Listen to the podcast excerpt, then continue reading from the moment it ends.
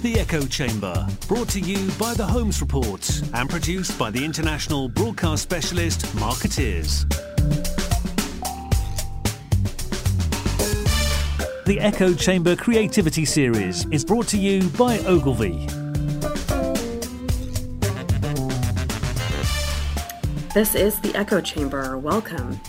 I'm Aarti Shah with the Holmes Report, and I'm here today to kick off a multi part series on creativity that we're doing in partnership with Ogilvy to bring to light some of the pressing issues around creativity within the PR industry. Today's episode, the first in the series, looks at the ongoing stubborn issue of diversity, which by most accounts the industry will continue to struggle with for the foreseeable future.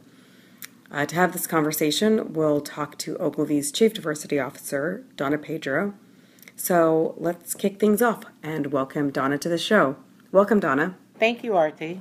This, of course, is not the first show that we've done on diversity. This has been an ongoing issue for the industry. Racial and ethnic diversity at all levels, gender diversity at the very top. And, and depending on how you look at it, there are also other areas of, of diversity, which I'm sure we'll touch on in this podcast.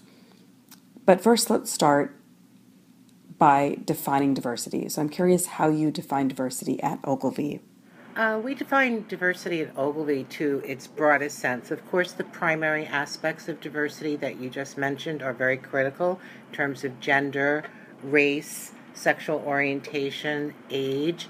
Um, but we also look at uh, communication styles such as your Myers Briggs, where you're lo- you're located. As you know, we are all over North America and the world, so location is an aspect of organizational diversity.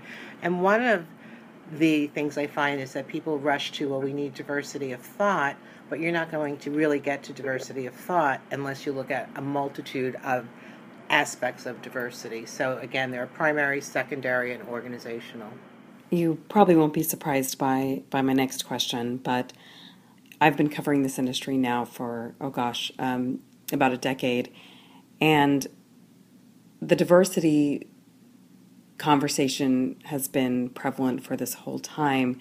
But given how much the industry has talked about diversity, there has not been as much progress as one would expect. Why do you think that is? I would think there are a number of reasons for that. Um, historically, if we are talking about people of color, we go back to that there were multicultural agencies that were more open to people of color, that would, you know, they'd find their jobs, higher career standings, etc. I also think that for many first generation families and candidates, the industry is not as well known. And I think, third of all, if you're talking about building a pipeline, our entry level salaries are relatively low when you're competing for some of the best students. Let's take a moment to focus on the gender diversity at the very top levels. Um, we're actually going to be revisiting these numbers this year, but um, but in 2015, which is when we when we last did some research on this, we found that, of course, you know, women make up 70% of the overall workforce, they make up about 30% of those very top level corner office positions. I'm curious what you think is really driving this lag from um, for women to really reach those those top positions. I have to be very honest with you. I've been very surprised by it, and things shouldn't surprise me at this juncture in my career. But let me just take a step back. When Sheryl Sandberg wrote Lean In, I think I read the first four chapters and threw my head down, and I couldn't believe that here we were, X amount of years after the women's movement, after women entering higher education in droves, that we really hadn't moved the bar. So I'm going to really focus on a couple of things that I see that remain, and one in particular is unconscious bias. That we still have to overcome that in the workplace, that there are many assumptions made about women. I don't know that organizations also can successfully on and off ramp women. I think many women have opted out based on hours and lack of flexibility. As a working mom myself, I am amazed that our um, support systems in terms of the society have not grown. My daughter's 26. Daycare closed at 6:30 when she was little, and today many places close at 6. So there are a number of factors, especially when you add parenting into it, and then the unconscious biases and assumptions that are made about women. The other thing that I think we have to talk about is that in many organizations there are still quote unquote boys clubs where people are more comfortable where those decisions are being made and we really have to break down those barriers so one of the things that we've done here as opposed to just having mentoring is that we have sponsorship so that in order to get more and more women into leadership roles, into key roles, that they need people advocating for them as sponsors, not just mentoring them as coaches. Can you talk a bit more about the difference between sponsorship and mentorship? Um, yes, a, a sponsor is someone who is not your manager. It's someone who sits at the table, if you will, who can have an influence on your career in terms of your professional aspirations. Um, Sylvia Hewlett from the Center for Talent Innovation wrote an amazing book, and it's called Forget a Mentor get a sponsor because that sponsor's role is very, very well defined as someone who can help you advance your career, can be a liaison back to your manager as well, whereas mentoring relationships tend to be less formal. Um, they are formed on their own. They're usually formed informally. And that person is more of a coach than someone whose actual job is to help you advance your career. So, how does one go about finding a sponsor within their organization? Is that something that should be formalized, or is it something that's more, there are more casual connections that are made that can lead to sponsorships? How would it work? We've done it two ways here at Ogilvy, and it's been more formalized. We did a pilot two years ago where we identified 13 um, senior women leaders, women we felt who were very high potential, and actually assigned them sponsors. So this was the pilot program. Those women were then responsible for sponsoring 13 rising stars. And it was an amazing program. Out of the 13 women, seven of them were promoted. Um, two made lateral changes in their career, and the other four left the company. And when I say to people that a person they left the company they think that's bad. I think it was a time for them to reflect is this what they wanted in their career? Because one woman left to rehab 100 year old homes. So she was at the end of her career and really made a decision it was the right time so right now we have a program called 30 for 30 we have identified 30 women across north america who all have sponsors who all have done their personal aspiration statements, who all have received 360 feedback, and then the women get together for dinners and have really built a very strong internal network. And we don't we're not finished with this year's program. It's an 18 month program, but so far quite a number of the women have been moved into key leadership positions in the USA transformation, and USA is our Ogilvy USA transformation. It sounds like right now the focus of the program is primarily on on, on promoting women. Uh, are, are there plans to expand beyond that? Uh, right now, the focus is on gender. And I'll tell you why I've chosen that as the Chief Diversity and Inclusion Officer. Statistically, we do have more women in the company than we do people of color. I am a woman of color. I feel if I we get this right for women, then I know what the pluses and minuses are as we move forward to ensure that more people of color have those same opportunities. There's been some research that shows that a key uh, component to retaining employees is for the employees to see uh, people who they who they feel like they can relate to in in, in leadership positions. For our industry where there are so few people of color um, at the top in top management leadership positions um, you would think that this is contributing to the the retention issue for people of color. So i'm wondering if you have any thoughts on what the industry can do most urgently to address the the lack of diversity men and women of color um, at, at within within the management teams um, That's a tough question. I think for me, part of it is the unconscious bias training.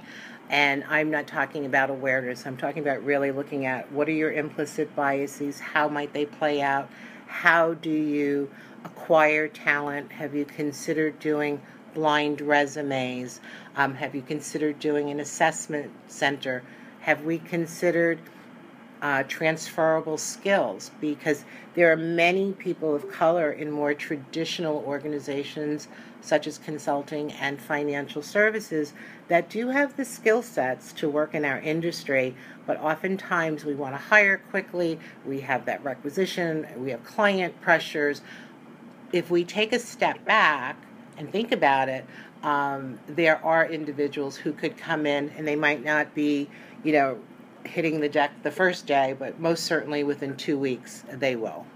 That's a really good point. So many agency job recs have a prerequisite of you know X number of agency years, and you know of course if the if the industry if the agencies in particular have such a issue with diversity and you're making agency experience a prereq to to to to um, successfully apply for a job, then um, then of course you're just sort of feeding into that same cycle, right? So so do you think the key is you know as as, as you mentioned um, changing our job descriptions to some to some degree? And maybe putting that emphasis more on the skills obtained and less emphasis on where those skills were obtained? I, I, do believe it is the key, and I will give you an example from a previous employer. I worked in the music industry, and we were challenged at a certain time to diversify our creative department based upon our clients of the time and we were faced with the same thing we're talking about now that there weren't that many people of color who were in the music industry in higher level copywriting art directing positions what we did was we went to skills and especially around writers we hired a lot of writers out of publishing so once again, it was that transferable skill. Um, you didn't have to have music industry experience. We were looking, can you do write copy? Can you, you know, uh, um, craft a message?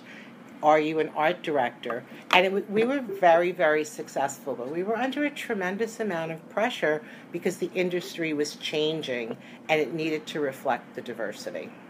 I want to go back to what you said about blinding resumes because there has been some research that has shown that that, that, that can be um, a, somewhat of an equalizer um, when applying for jobs. Is there so, anything specific that you all do at Ogilvy to, to blind resumes at some portion uh, during the hiring process? Um, it depends on the location, but I'll give you an example of something that we're very proud of here at Ogilvy, and this is around pipeline. Um, we hire recent college graduates every year to become associates. It's a high potential program. They are in a rotational program for a year. We have approximately 17, 18 target schools. When the students come in, um, first of all, when they come in for what we call Super Saturday, it's an assessment center. There are no resumes. All throughout the process, it's behavioral based interviewing. Um, everyone is asked the same thing, they're judged on specific criteria. And we know from behavioral science when you're making decisions in groups, you tend to hire more diversely.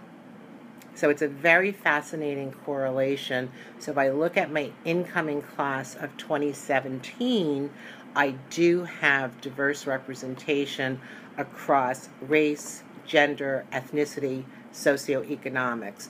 So, removing where did you go to school, which is a positive bias in many cases, but can work against others, from the equation, it, it's netted out a more diverse group. We don't do blind resumes in general, but some of our departments have requested that they do.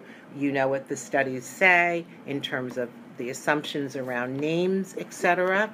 Uh, there are many studies around that. But I think there's another fascinating piece why I find unconscious bias training so important. And there is a piece of research about how do white interviewers interface with um, applicants of color, many times they're not as warm or they sit further back. They cut the interviews short. And when I heard that information, I was quite frankly shocked. But if you're not aware of what you're doing, it can certainly happen. And since we all have these unconscious biases, it's how we are hardwired as human beings. I think it's so important to start peeling the onion and getting to them and shining the light on them and changing behavior. You know, in the many years that I've been following this topic, I, I can say that you know the intent seems to truly be there. You know, the intent to, to bring more types of diversity within the organization, to to promote more diversity within the organization. Um, the biggest hindrance or challenge seems to still be this unconscious bias that you're that you've mentioned. Um, it works in in very powerful and and subtle ways. Uh, there's um, some research that we've referenced before, for instance, that, that shows that men with stay at home wives tend to have you know unconsciously negative perceptions about um, working mothers uh, within their organization. And you think about how something like that would inform um, for instance a, a, male manager with a stay-at-home wife um, that would inform some of some of the decisions that he makes about promotions or even just how he perceives his his colleagues. And and he may not be aware of this at all because it's it's probably lurking very deep in in in the un, in the unconscious mind.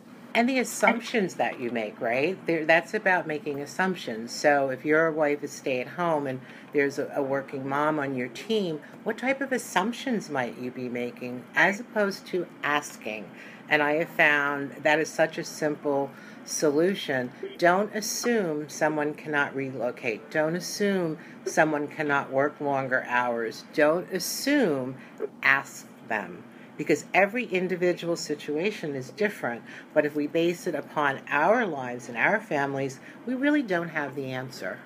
It seems like the industry has made some progress around the policies or its workplace policies um, to make the work environment more accommodating to a greater number of people, whether that's things like parental leave, whether that's flexible working in arrangements, whether that's on ramping.